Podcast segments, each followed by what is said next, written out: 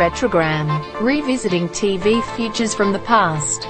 An examination of yesteryear's television science fiction, fantasy, spy-fi, horror, and superhero shows. Commencing Retrogram.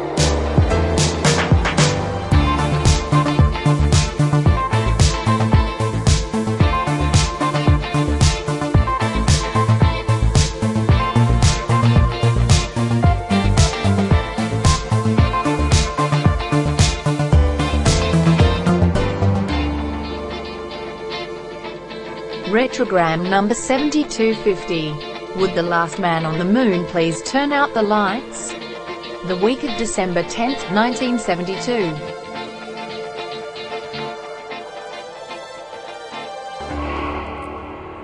Welcome to Retrogram. Pick a week between 1970 and 1990. Watch all of the sci-fi, horror, superhero, and fantasy shows that week. Cram the results into one podcast. That's this podcast, by the way. And we are rewinding to the week of December 10th, 1972. The final crew of an Apollo mission to the moon was preparing to land and walk on the moon for the last time humans would do that in the 20th century. And your host, well, the host of Retrogram was still crapping his diapers. Australia had just made equal pay for women the law of the land. Atari's first run of Pong machines had been invading pinball arcades for less than a month, though the Magnavox Odyssey, the first home video game system, had been around a few months longer and was one of the hot upscale Christmas items of the year. HBO was about a month old and it was still only serving viewers in Wilkes-Barre, Pennsylvania.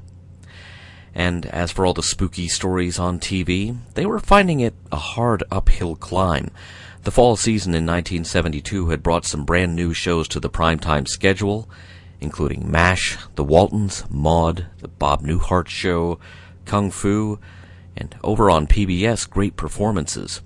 TV was about to get topical in a big way. Were audiences still up for sitting around the TV campfire for some scary escapism?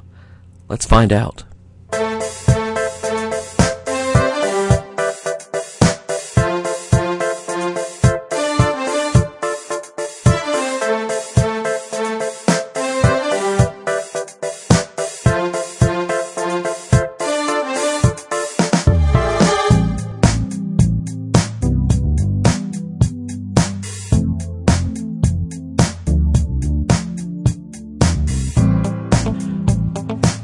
Gallery, Season 3, Episode 7, Fright Night, aired Sunday, December 10th on NBC.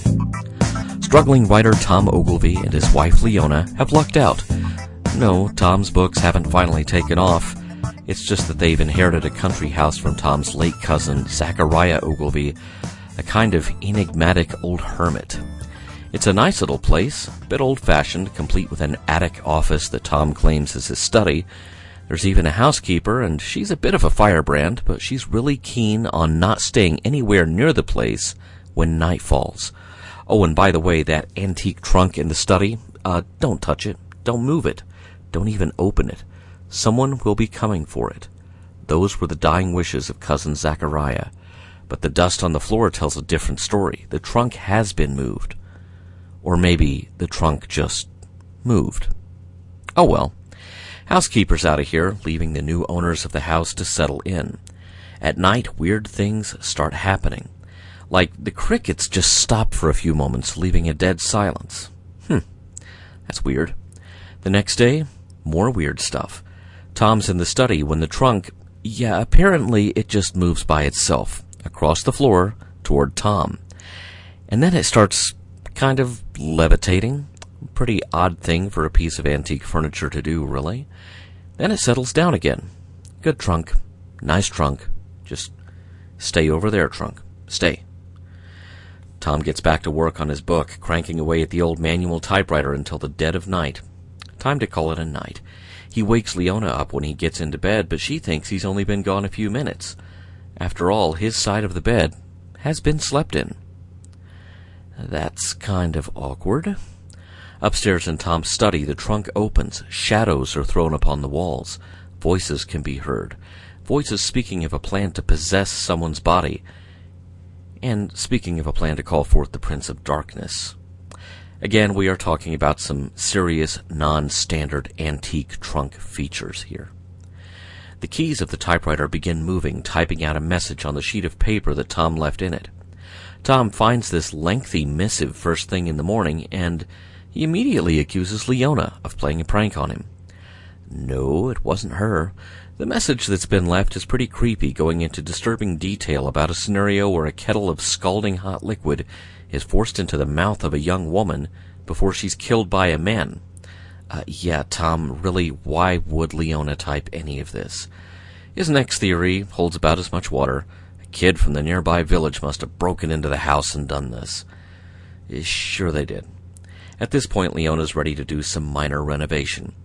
Let's get rid of the trunk. She calls someone to drop by and haul it off, and as he's doing so, the haul it off guy cracks a joke about the trunk being heavy enough for there to be a body inside. Uh, real funny haul it off guy. Now, haul it off. But the trunk just reappears out of nowhere that night while Tom is enjoying a nice bout of writer's block. Leona screams. Tom races to the bedroom and finds her terrified. Someone was just in the bed again, but this time she knows it wasn't Tom, and she couldn't move. Morning again, and since the trunk apparently can't be moved off the property, Tom drags it down to the old shed out back, locks it up, and boards up the door of the shed. That night, Tom is really jonesing for some hot cocoa. Leona tells him they've run out. Things start getting ugly. Tom feels the need to point out that Leona's only responsibility in this whole world is to keep the pantry stocked for just two people, and she can't even do that. Leona, in the meantime, reminds Tom that it's been three months since he did anything to bring in any kind of money, and she hasn't exactly noticed him writing a whole lot. Tom grabs a saucepan off the stove full of boiling milk, and he's hell bent on forcing it down Leona's throat. Uh, does any of this sound familiar to anybody? There's a knock at the door. We hate to interrupt your horrific moment of domestic violence, but trick or treat! It must be Halloween.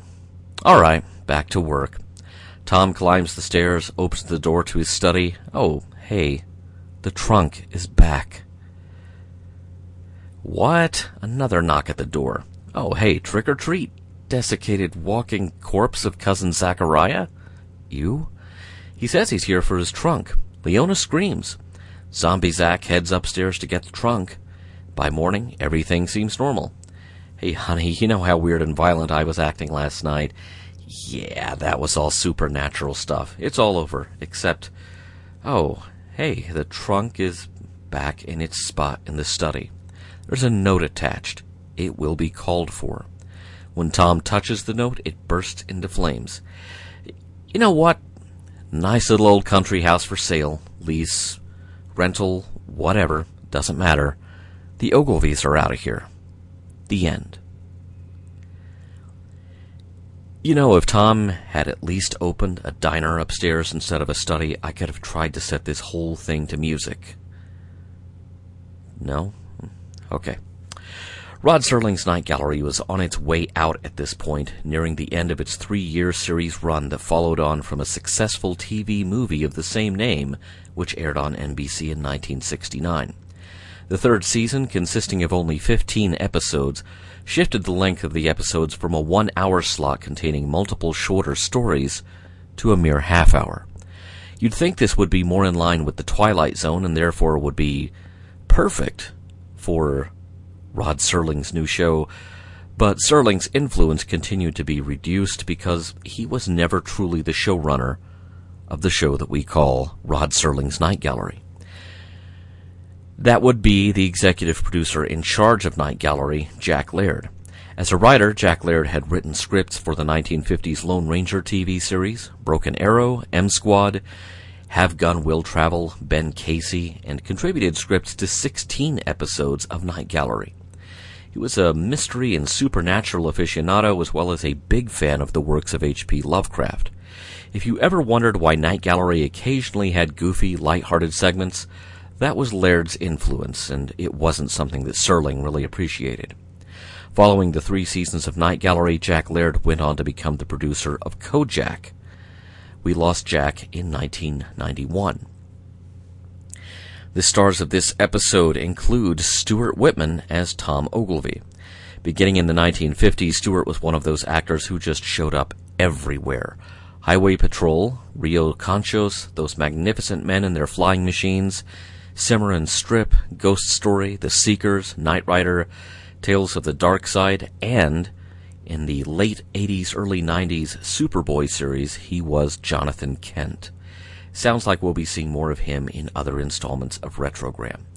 The same goes for Barbara Anderson, who also appeared in Star Trek, Mission Impossible, The Invisible Man, Wonder Woman, and she was one of the stars of Ironside.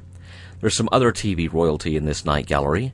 Ellen Corby was, of course, best known as Esther Walton from The Waltons, while Alan Napier, who had the unenviable job of playing Cousin Zachariah's reanimated corpse, was the wonderful and definitive Alfred in the Adam West Batman series.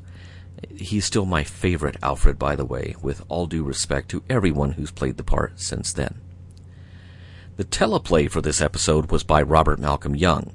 He wrote for It Takes a Thief, Mission Impossible, The Immortal, Kojak, Streets of San Francisco, and Spencer for Hire. This was the second of his three Night Gallery scripts. The story was by Kurt Van Elting. Kurt has only two credits on IMDb, both for Night Gallery, and this is one of them. Fright Night was directed by Jeff Corey. Now, as an actor, Jeff was a rising star in his 30s until a fellow actor told the House Un American Activities Committee in the early 1950s that Jeff had been a member of the Communist Party. When he was subpoenaed and put on the stand and told to give the committee the names of two other people in Hollywood with communist leanings, he refused. Jeff Corey was blacklisted and missed out on acting and directing work for about a decade. During that decade, Jeff became one of Hollywood's most renowned method acting coaches starting out with one-on-one lessons in his garage, and finally establishing the Professional Actors Workshop. Some of his students were actually established performers who needed help on their current projects. Kirk Douglas came to Jeff Corey for help getting into character as Spartacus, for example. Some of Jeff's other students included Peter Fonda, Jack Nicholson, Leonard Nimoy, James Dean, Cher, Rita Moreno, Robin Williams, Penny Marshall, and Barbra Streisand. When Jeff Corey resumed his own acting career, we saw him in The Outer Limits, The Wild Wild West, Star Trek, True Grit, Butch Cassidy and the Sundance Kid, Beneath the Planet of the Apes, a couple of appearances on Night Gallery in front of the camera this time, Search, The Six Million Dollar Man, The Bionic Woman, Manimal, Whiz Kids, Starman, Beauty and the Beast, Babylon 5, and countless others. As a director, this was his ninth and final Night Gallery directing credit. He was also behind the camera for episodes of Sixth Sense and Alias Smith and Jones. I love it when I see Jeff Corey show up anywhere, so it will be my great pleasure to talk about him and his work more in other installments of Retrogram. We lost Mr. Corey in 2002. Now, I don't know if you noticed this when they do the slow pan across the bookshelf, if you've seen this one. The prop department seemed like they were barely trying here. The stickers over the actual titles of the books on their spines are really obvious. One of them's even misspelled. Now, I always try to be fair about this because in 1972, TV shows were expected to be shown once, maybe a second time as a network rerun, and then if the show was lucky enough to chalk up a successful run, maybe it would go into syndicated repeats. There were no DVD players or streaming, Video recorders were a super high-end luxury item. Viewers just weren't expected to be going over freeze frames of Night Gallery or anything else that was on the air in 1972. But this was super noticeable on a first viewing because I don't think I had seen this one before I watched it for this podcast. Given that the series had been renewed for only 15 half hour episodes, it's probably a function of the budget because that's not exactly a series renewal that screams NBC has competence in this show. Okay, now let's talk about that scene. It's kind of funny. It seems like every time every time we talk about a bunch of shows, there's always one that's got that scene. Maybe I'm making too much of it because it was 1972 after all, and it was done in kind of a tame way. but the whole I'm going to force scalding hot milk into your mouth thing is really kind of terrifying. Supernatural influence or no, it really doesn't speak well to Tom's character. And the crazy sexist rant right before that, your only job is to feed two people, and kind of makes you glad it's only two people and there are no kids around to see this. But here's the thing I don't care how much or how little money this guy is bringing in. It doesn't matter if he's struggling writer Tom Ogilvy or if he's the next Stephen King. Uh, he starts acting like that for whatever reason. Grab whatever you absolutely have to have, get out of there. And since they just moved, well, really, it's probably all still in a suitcase. Just leave writer's block Tom to his haunted house and his saucepan of delicious boiling milk and go. I think perhaps the real horror here is that in this day and age, TV was showing this sort of thing as just slightly over the line from being a societal norm. You know, walk it off, forgive it, he didn't mean it. Bad message. This episode is really emblematic of the fading days of Night Gallery. It's trying to be stylish, it's trying to be scary, it's trying to be cutting edge, and it's just winding up landing on a bit silly. We'll be talking about Night Gallery again shortly, and not because there was another episode this week, just stick around for one of the craziest stories you've ever heard about a canceled TV series. Because sometimes merely being canceled is not the worst indignity that a show can suffer.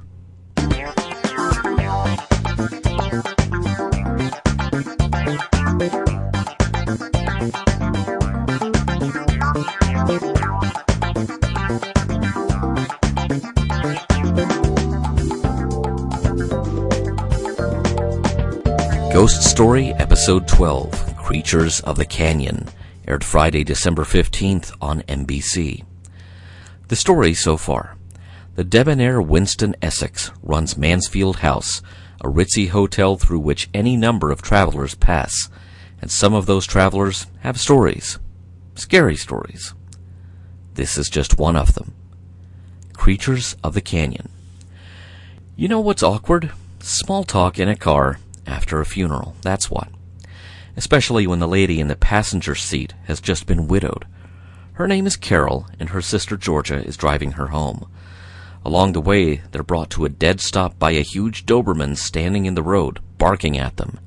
Not in a friendly way. Carol's neighbors, the Mundys, seem to take their sweet time calling the dog off. Carol's much more partial to her much smaller dog, Charlie. Charlie's just about the only dog who doesn't give Georgia the screaming heebie jeebies. Georgia has some errands to run, and she'll be back later. That's okay. Carol's ready to just crumple up in a heap on her bed, with no one but Charlie for company. That's all fine and well until Charlie wakes her up. He's agitated, acting like someone's outside. Might be Georgia coming back, but when Carol looks out the window, she's startled to find the Mundy's dog practically trying to climb up her front door, barking viciously. She hears Arthur Mundy whistle again, calling the dog home. Once again, thanks, buddy, you took your sweet time. Headlights coming up the driveway. There's Georgia. In the morning, the sisters each have things to do and go their separate ways, but as Carol comes down the driveway in her car, look out, there's that dog again, not barking this time, just staring her down, almost causing her to go off the road. With a familiar whistle, the dog takes off again. Oh, there's Mundy again off to work. At lunch, Carol and Georgia get together and talk. Georgia thinks Carol should sell the house, or at least start getting rid of her late husband's things. Carol glances around. Wait, is that that Doberman again? No, no, not even the same breed. Sure looked like him, though. See, the Doberman, Adam, used to belong to Carol and her husband, but they gave him away to the Mundys, and then Carol's husband died. She thinks the dog is somehow blaming her for his death. You know what doesn't help? A statue of two dogs fighting that has just been installed at the art gallery where Carol works. Really not helping with the whole dog theme. At home that night, rinse and repeat. Charlie wakes up and starts barking at something, about as much of an alarm bark as a little Scotty dog can manage. Carol gets up to step outside and check, flashlight in hand. Oh hey, there's Adam, in her yard, in the dead of night, again. Once more, Old Man Mundy whistles, calling the dog home. The next day, Carol stops by the Mundy's house on the way to work. We all need to have a talk about the dog. Carol makes a friendly request. Can you guys start keeping Adam inside or keep him tied up at night? The overnight visits are getting to be a bit much.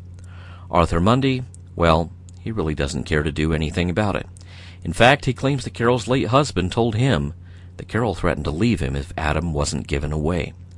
Nobody's complaining but you, lady, so no, I'm not going to break my dog's spirit by tying him down. That conversation probably could have gone better. As Carol's leaving the gallery that evening, she stares at the statue of the two fighting dogs. Wait, did one of them just move? She's startled by the gallery security guard. He's pretty jazzed by the statue. To him, it shows that nothing's changed since prehistoric times. Someone's always gonna get it in the neck. Good night. Yeah, thanks, Ralph, the security guy. That was so reassuring. As soon as he's gone, Carol's certain the whole thing just moved again, like the dogs are alive. As if that's not unnerving enough, when she gets home, Arthur Mundy pops out of the bushes by her door. He's carrying Adam. Someone's poisoned Adam, and Mundy immediately accuses Carol of doing it. Mundy walks past her and down the driveway back toward his place, carrying the limp, lifeless dog away. The next morning, as Carol drives past the Mundy's house, there are some seriously hostile stares. Old Man Mundy stands there holding a dog leash with no dog attached and the chewed up old leather shoe he used to play fetch with Adam. Just staring at Carol. Mrs. Mundy doesn't look too happy either. Later that evening, back at the art gallery, dog cam, we see the point of view of something close to ground level watching Carol through her office window, and then going to stare at the security guy following him through the windows of the gallery as he makes his rounds. Later, as Carol's leaving, she thinks she hears a dog barking. She thinks it's Adam. She panics drops her keys, jumps into the car, rolls up the windows, locks the door, and starts honking the horn until Ralph, the reassuring security guy, comes running. He doesn't see a dog, though. It's all in her head. At home, Carol's a bit upset when Charlie bursts out of the doggy door and races outside. Uh, thanks, buddy. She could have used a little company rather than being stuck in the house by herself. Outside, Charlie runs into Mr. Mundy. He doesn't get home until quite a bit later. And Charlie, that is, not Mr. Mundy. Though presumably he goes home later at some point, too. I mean, kinda has to, doesn't he? Carol thinks she hears a large dog barking outside again, and she's not taking any chances. She goes to her late husband's gun cabinet, pulls out a revolver, she goes outside, flashlight and gun in hand. She's sure she hears Adam barking. She even calls his name. But Adam's dead, isn't he? Barking again, and now shooting just randomly, into the night. The next day at lunch, Carol tells Georgia, Oh, hey, by the way, I heard Adam again last night. I shot him. I killed him. Okay, but Carol, Adam was already dead. And Georgia knows this because Georgia put out the poison for him. Georgia is a terrible person. On her way home, Carol finds Charlie over at the Mundy's house playing fetch with old man Mundy. She calls Charlie over to her, but he takes his sweet time getting into the car with her. Georgia drops by too, and things are awkward. Barely a word is spoken between the two sisters. Even Charlie bolts back out the doggy door. Probably doesn't want to be poisoned. Later, a pretty awkward conversation. It turns out that Georgia was the one who suggested that Carol's husband give Adam away. Tension's kind of hanging in the air after that. Georgia leaves for the night, and Carol goes looking for Charlie. She even goes outside to look for him. Uh, wait, why is Georgia's car still here, with one door hanging open? Cut to Georgia stumbling through the woods. She thinks she hears a large dog barking, chasing her. She screams, she falls. Elsewhere, Mr. Mundy hears the scream and comes running. He finds Georgia covered with blood. What did this to her? Back at Carol's place, Charlie's home, he's not happy. In fact, he's gnashing and snarling at Carol. He jumps at her. Back outside, Mr. Mundy is surprised when Charlie comes up to him carrying one of Carol's house slippers. Hey, new human buddy, wanna play? The end. No, seriously, that's the end. I have a better title for this one Charlie's Killing Spree, am I right? Or maybe that would give too much away. Ghost Story was created and developed for television by Richard Matheson. If you wanted something otherworldly or fantastic on your screen, Richard Matheson was your guy.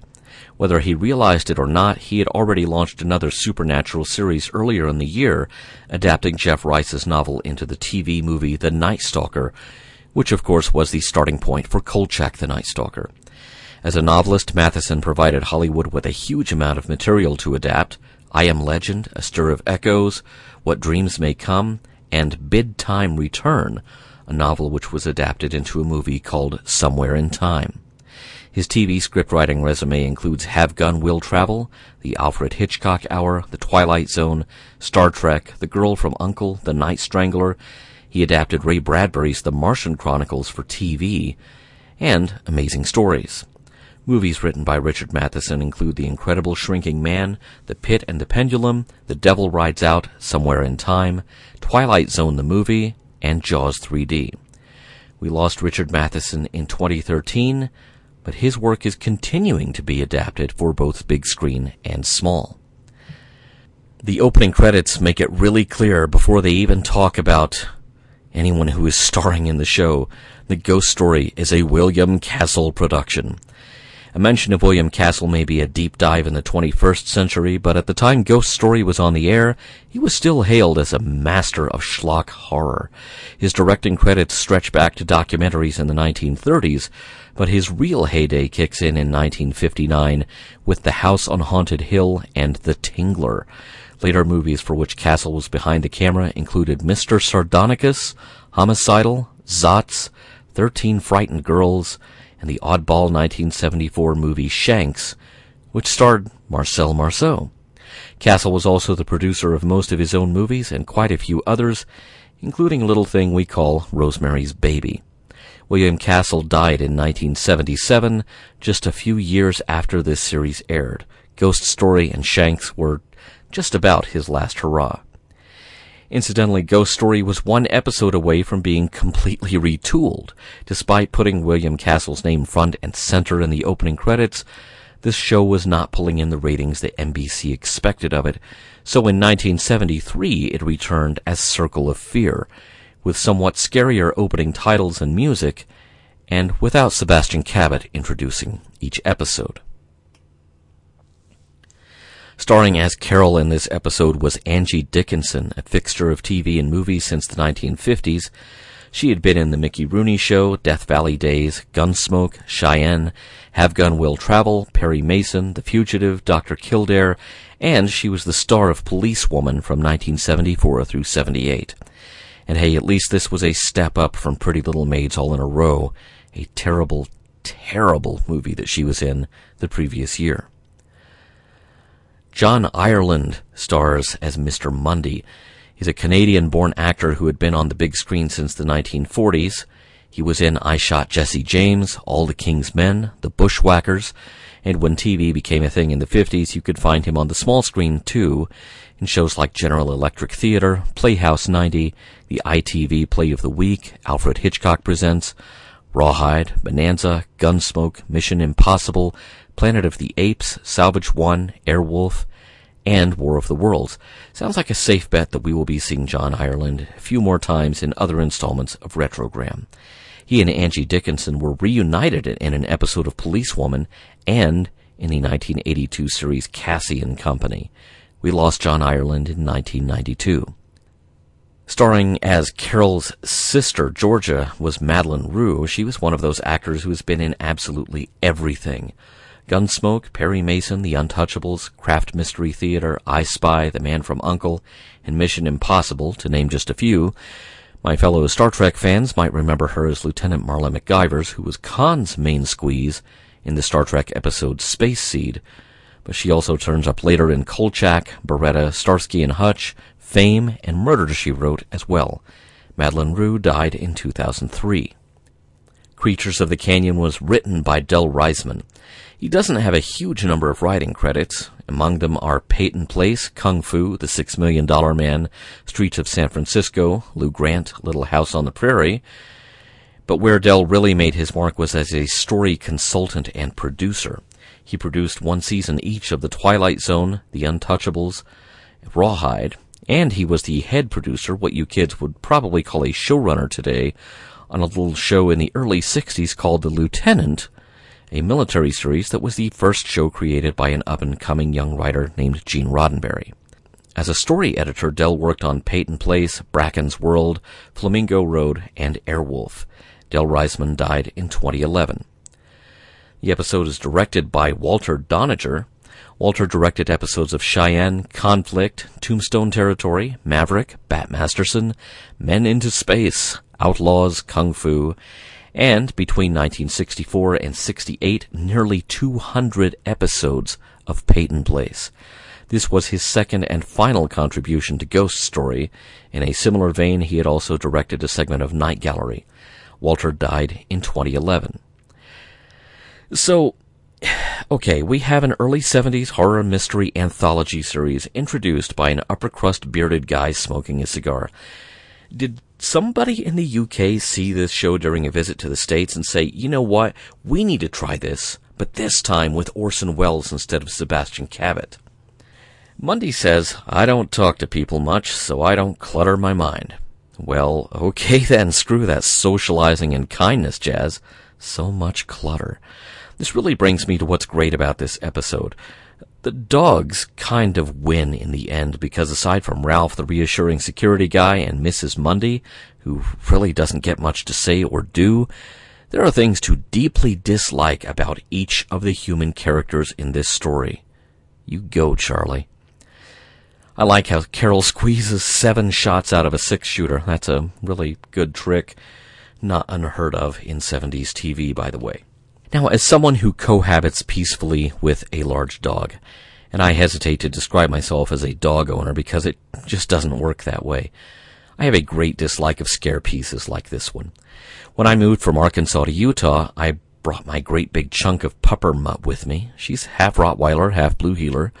She's friendly, playful, not a dangerous dog at all, but if you don't know she's being playful, and she's charging towards you to play with you, well, okay, I get it, you don't know that she's being playful. Honestly, the worst thing she might do is lick you to death if you lie still for approximately 800 years. If you run, she's going to come after you, like heelers do, and she's going to try to get a hold of your ankle, but really, I've taken worse damage from my cats.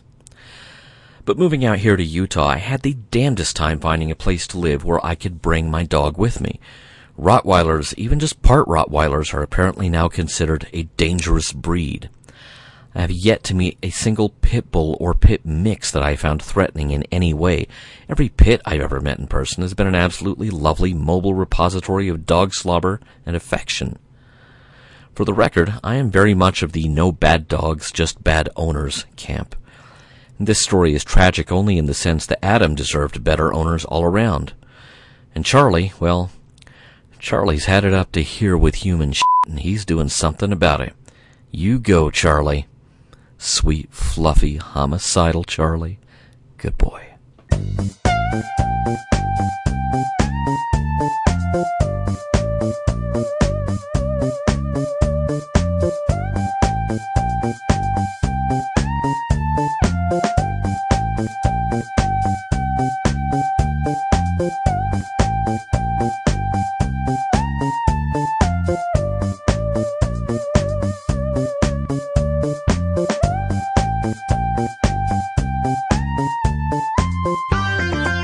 Sixth Sense, Season 2, Episode 11, Gallows in the Wind, aired Saturday, December 16th on ABC. The story so far. Meet Dr. Michael Rhodes. He's a mild-mannered college professor who also happens to be one of the world's leading authorities on ESP. And he's enough of an authority that he now heads up the school's parapsychology department. He keeps on the lookout for any incidents in the news that might have a hint of psychic phenomena and occasionally he gets called in by those needing help with paranormal problems. Dr. Rhodes seldom has a dull moment, and he does have plenty of scary ones. Gallows in the Wind. A twisty road along a craggy, rocky, steep shoreline. Great place for a tour, huh? It just so happens that one of the locals specializes in giving this particular tour to anyone who will pay for it. His clientele on this particular windy, going on stormy day are an older couple, as well as a man and a young woman. They make a stop by a historical marker, original site of Chalmers, population 367. destroyed by the great hurricane of August 17, 1893. Carrie Evers, the young woman, goes wandering off on her own, struck by the beauty of the place. She happens upon a stone building that looks like it hasn't been used for anything in ages. Oh, but wait, someone's coming out of it. A woman in a black robe. Carrie looks closer. This woman has her face, and she's beckoning Carrie to come closer, into the building, in fact. So that's where she goes. But where did the lady in black go? She's not in here. What is here is a dirt floor, and a grave marker right in the middle of the building, with Carrie's name on it. Suddenly it's as if she's somewhere else entirely, not in a building, but a graveyard. One with at least one open grave. Oh hey, there's a black-robed figure pointing at Carrie. Standing at the open grave. It's flooded with water, and Carrie sees her own body float to the surface for just a second before submerging again. And okay, we're getting out of here. She races out of the graveyard. No, wait, that is, she races out of the stone building and runs right into Mr. Sandifer, who's been looking for her. She tells him, Something wants me dead. At Preston's Lodge, the local boat rental and supply store, there is, if you'll pardon me using a southern expression, a storm whipping up something fierce. Might be another hurricane. At least that's what Owen, the son of the owner, Mr. Preston, happens to think. The elder Preston thinks this storm will soon be working its way up to a tropical storm, maybe even a hurricane, something with a name. Betty sounds good. Definitely feels like a Betty. He even ribs Owen for being too young to have experienced the last major hurricane to hit here. You know who else he's teasing about never having survived a hurricane close up? Owen's college professor, Dr. Michael Rhodes. That's okay, Mr. Preston calmly says as he polishes off a well-used hurricane lamp. We'll put you boys to work. You can close storm shutters, board up some windows, right? You can pretty much feel three words oozing from Owen's every pore. Not now, Dad. Hey, more company is here. It's Mac Burton, the local tour guide, racing to get to higher ground with those two couples he was showing around earlier. That coastal highway he was on is rapidly going underwater. Yep, storms are coming in. Preston isn't exactly running a bed and breakfast here, but it's the only shelter for miles. Dr. Rhodes immediately senses something is up with the young woman named Carrie. Something has spooked her badly. She goes upstairs with Mrs. Young, another tourist from Burton's car, to try to relax. Mr. Sandifer tells Rhodes what happened the building, the vision of the grave marker, and maybe some kind of death threat. It all sounds crazy, unless you're Michael Rhodes, and then it sounds like it might be a premonition of some sort. Mr. Preston figures it's all those pills the kids are popping these days, presumably while listening to their loud rock and roll music. Yeah, you would think that, wouldn't you? Owen mumbles before excusing himself. A little close to home there, Owen? In the meantime, the power's flickering on and off. It seems like a good time for Mr. Preston to fire up the ham radio gear, get a read on the storm, and a good time for Dr. Rhodes and Carrie to go have a word about this experience she had. First off, Rhodes comes clean. Nobody knows why psychic phenomena happen, and visions like the one Carrie saw are often distortions of reality, subject to interpretation.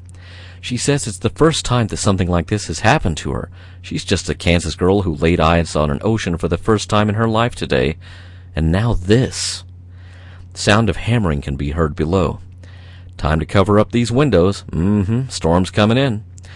Rhodes goes to lend his muscle to the effort to batten down the hatches, and Carrie stays in her room, a little bit reassured that someone believes her. But then, it's happening again, and not only does Carrie feel it, Rhodes senses it too.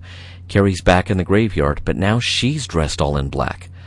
Uh, something's different. A gallows. The hangman's noose.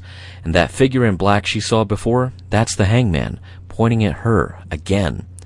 A body floats up out of the open grave, but this time it's that nice stranger, Dr. Rhodes. She's not sticking around for this dream, or nightmare, or whatever this is, but when she tries to run, the hangman is there waiting, blocking her escape. Hey, whose eyes are those under that hood? Carrie isn't sticking around to find out. Not that she can get away. The hangman has an axe and he's trying to chop down a tree. Suddenly, Carrie's back in her room at Preston's, and a tree comes crashing through the wall of the house. Except it doesn't.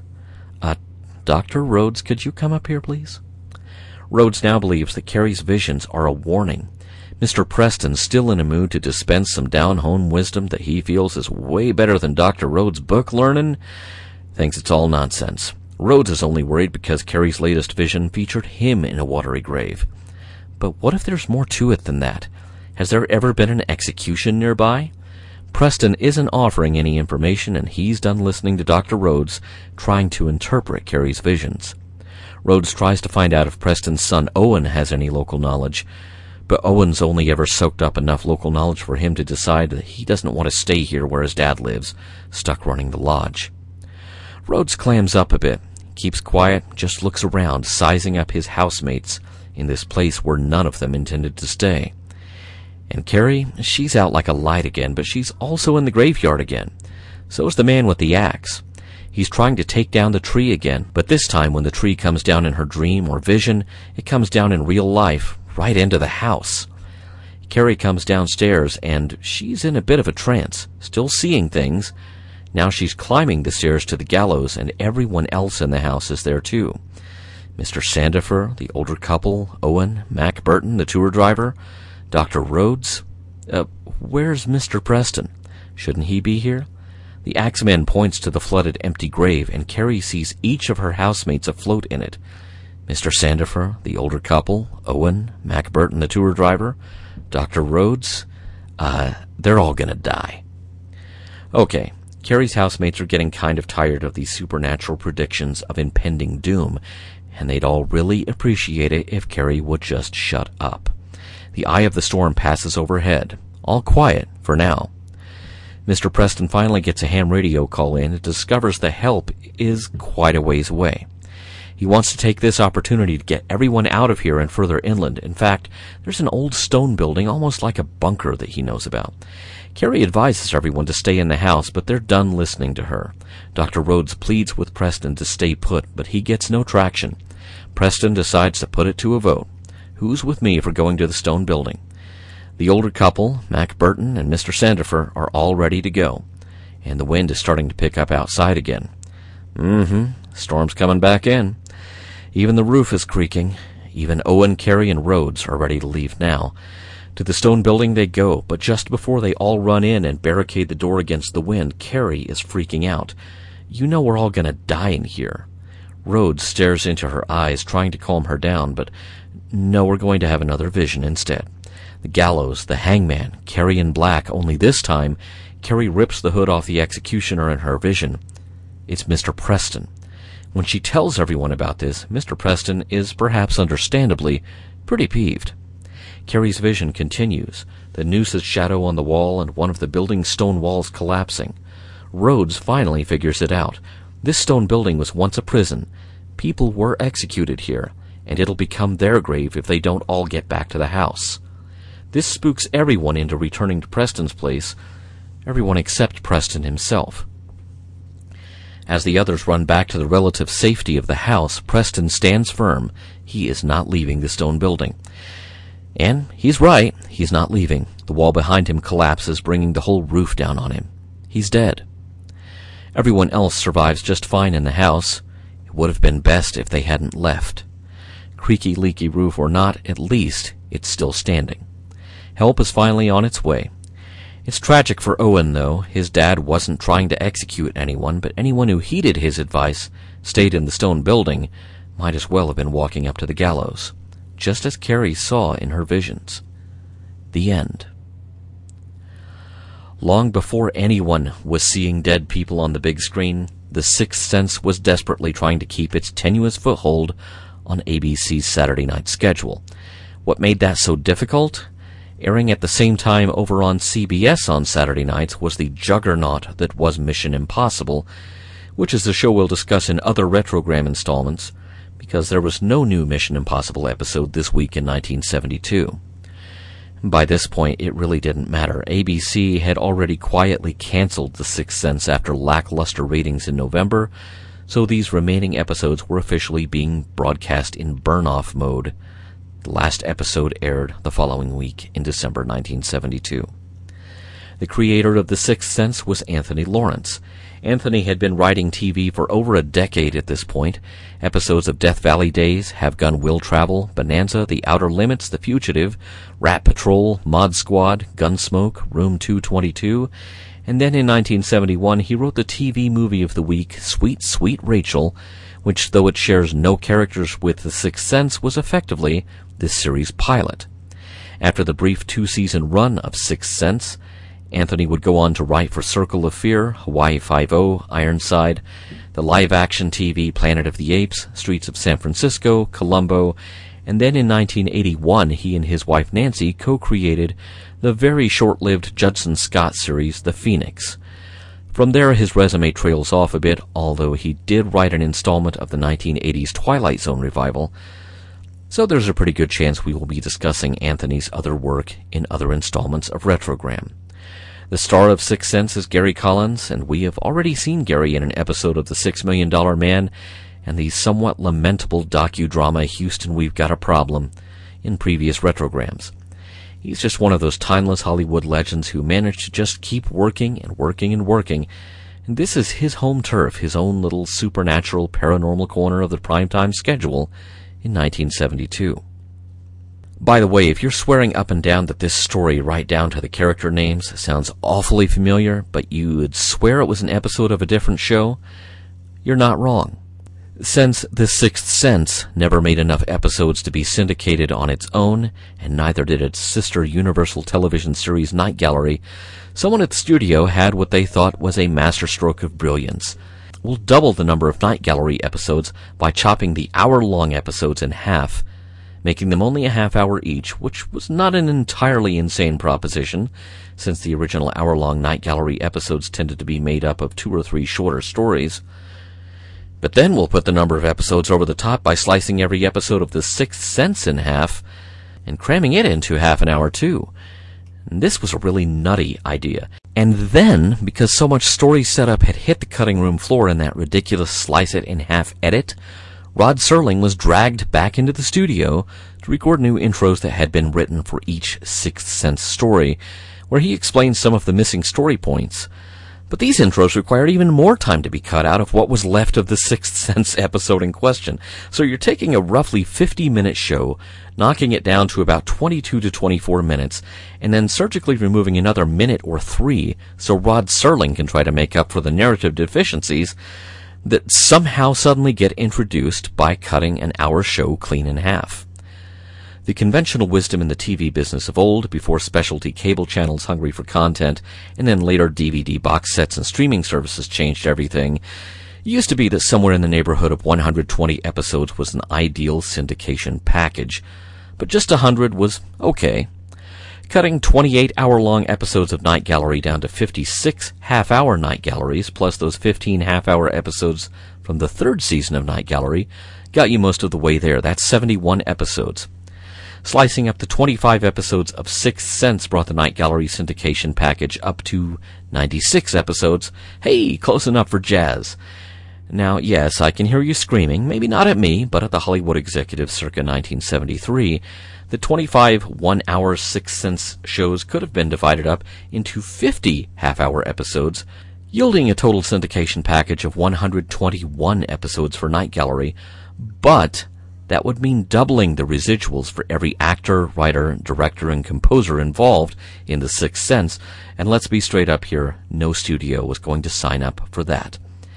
And yes, many of these Sixth Sense episodes wound up being kind of lobotomized to be included as part of the Night Gallery syndication package.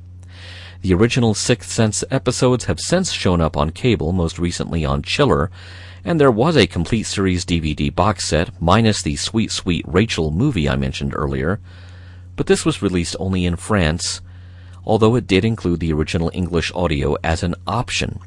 The series and episode titles show up in French, but all of the other credits are in English. Go figure. It's worth mentioning that this DVD set is now out of print. Now, guest starring as Carrie Evers was Meg Foster. Meg arrived on the scene just in time to be in absolutely everything in the 70s. Bonanza, The Mod Squad, Mannix, Circle of Fear, The Six Million Dollar Man, Baretta, Hawaii Five-O, Now, in 1982, she was the second Detective Cagney in Cagney and Lacey.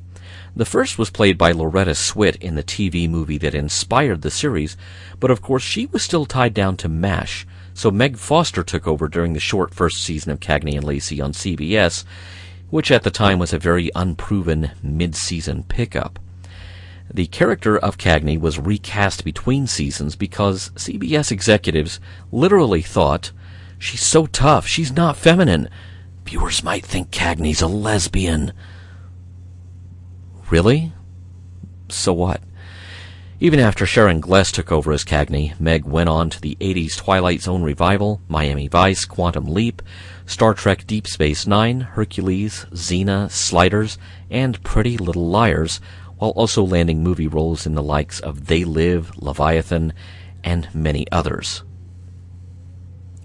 R.G. Armstrong guest starred as Jack Preston.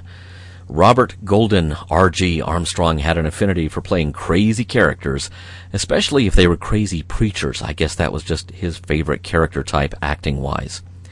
He was seen in Have Gun Will Travel, The Rifleman, The Andy Griffith Show, The Twilight Zone, Laramie, The Alfred Hitchcock Hour, Rawhide, The Fugitive, Gunsmoke, The Invaders, Ellery Queen, Salvage One, Trapper John MD, and he was a major presence in the late 80s series bearing the name Friday the 13th, in which he was Uncle Lewis, the character whose shop of curious cursed goods wound up being the responsibility of his niece and nephew. He was also the old man in the X Files spin off Millennium. R.G. Armstrong died in 2012. And yes, it's a young Richard Hatch guest starring as Owen Preston. This was one of Richard's earliest roles as he was still a few years away from being cast as Michael Douglas's replacement as the young half of the popular old cop young partner series The Streets of San Francisco during its final season, which ran from 1976 to 77. The following year, Hatch was cast as colonial space pilot Apollo, the son of Lorne Greene's character in Battlestar Galactica. But even though it carried him to household name status, that's another gig that only lasted Richard Hatch a year, as major retooling meant that most of the cast was replaced in Galactica's second season, which became known as Galactica 1980. From there, it was on to the TV guest starring merry-go-round with roles on Fantasy Island, Murder She Wrote, T.J. Hooker, Dynasty, The Love Boat, MacGyver, Santa Barbara, and Baywatch. It was at about this time that Richard started making some serious effort to revive Battlestar Galactica with an eye toward resuming the role of Apollo, though when that finally did happen, it happened in a very different form but Richard was still along for the ride in a new role, that of political agitator Tom Zarek, in the revived Battlestar Galactica on Sci-Fi Channel. He was also involved in a couple of major Star Trek fan films, in the proof of concept piece Prelude to Axanar, and in an episode of Star Trek New Voyages that has yet to be released. His final appearances were in the TV series Personal Space and in the movie Diminuendo, both of which were released after Richard Hatch died in 2017. Gallows in the Wind was written by the executive story consultant for The Sixth Sense, Don Ingalls. Don wrote episodes of Danger Man, Whiplash, Have Gun Will Travel, The Virginian, then came Bronson, Fantasy Island, and T.J. Hooker, the last two of which he was also a producer. This was one of many writing credits he racked up on The Sixth Sense alone. Don Ingalls died in 2014. Now, the credits say the episode was directed by Alan Crosland, this was actually Alan Crosland Jr. He was a second generation Hollywood director whose work is like an all star lineup of 50s, 60s, and 70s TV. Men into Space, Peter Gunn, The Twilight Zone, The Outer Limits, Combat, The Wild Wild West, Six Million Dollar Man, Gemini Man, The Bionic Woman, Wonder Woman, and a few 80s credits including Automan, The Fall Guy, and MacGyver. I don't know about you, but I think we will be talking more about Alan Crosland Jr.'s work quite a bit in other installments of Retrogram. And kudos to him for this one, his only Sixth Sense episode, because the dream sequences really are kind of stylish and unsettling. Alan Crosland Jr. died in 2001. Okay, Internet, I need you to tap into your hive mind and think really hard.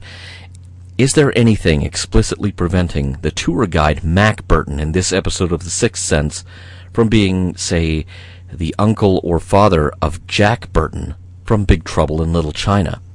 hit me up in the comments on the show page at thelogbook.com slash retrogram, on Twitter at logbookguy, or on the Facebook page. Could they be related? Does the world truly need a Big Trouble in Little China cinematic universe? Now, I kept on staring at that giant mounted taxidermied sturgeon on the wall behind Dr. Rhodes whenever he was standing in front of the fireplace at Preston's place.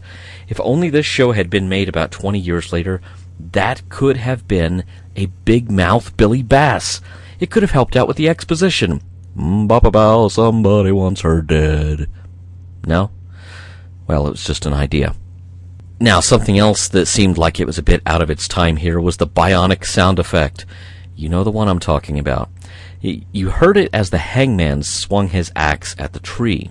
Now, for context, this show was aired the year before the first Six Million Dollar Man pilot movie.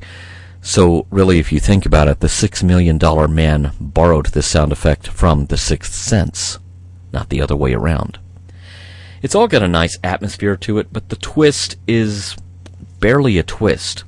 It really would have made more sense if the stone bunker was somehow a flooding hazard, given how much emphasis was placed on everyone lying in watery graves, but hey, what do I know? Well, I tell you what I do know. I do know I was ready for R.G. Armstrong's character to shuffle off this mortal coil. As much as I chuckle ruefully to myself about a show that takes ESP very seriously in the first place, Mr. Preston was even worse. Y'all's book learning means nothing to us simple country folk. Uh, granted, I got the distinct feeling that this was supposed to be happening someplace like Maine rather than the southern Atlantic coast of the United States. But whatever accent it wears, anti-scientific sentiment wears really thin on me really fast, even before we got into the political and cultural mess that we are in now. There's a famous quote by Isaac Asimov, and it goes a little something like this. There is a cult of ignorance in the United States, and there always has been. The strain of anti-intellectualism has been a constant thread winding its way through our political and cultural life, nurturing the false notion that democracy means my ignorance is as good as your knowledge. Now, setting aside current unfortunate political realities for the moment, this quote kind of segues into an area where it sometimes makes me uncomfortable about lumping science fiction in with supernatural and horror fiction under the umbrella of speculative fiction. Horror and supernatural fiction are in large part inspired by superstitions, some of them incredibly old. Science fiction, on the other hand, is inspired by something as simple as let's change one thing about the laws of physics and see what would happen. Or something as far reaching as a futuristic world where everyone gets along or maybe where no one gets along. One is rooted in the past and the other reaches for futures that could be. I think there's a good reason I prefer sci-fi to horror, and I think that's a big part of the reason. I mean, a good scary story is fun. I'm just still trying to figure out if any of the shows that aired this week in 1972 were really particularly good scary stories. The Retrogram podcast was researched, written, and hosted by Earl Green. The show's theme music was composed and performed by Jahzzar and licensed under Creative Commons. You can find more of his work at freemusicarchive.org. A huge thanks to the logbook.com's Patreon supporters. There isn't any haunted trunk or cursed dog statue they wouldn't overturn to keep the site and its various podcast and video casts around. If you'd like show transcripts, extra patron exclusive downloadable trading cards, and early show access, and occasionally even whole extra shows, get yourself over to patreon.com slash the logbook, just like Kevin and Darwin and Javier have done. You can also support the site by buying t-shirts and other goodies from our store at redbubble.com slash people slash the logbook, or by ordering, well, anything, except hopefully haunted dog statues through our affiliate links at thelogbook.com slash store from places like Amazon and eBay. Retrogram is a production of thelogbook.com.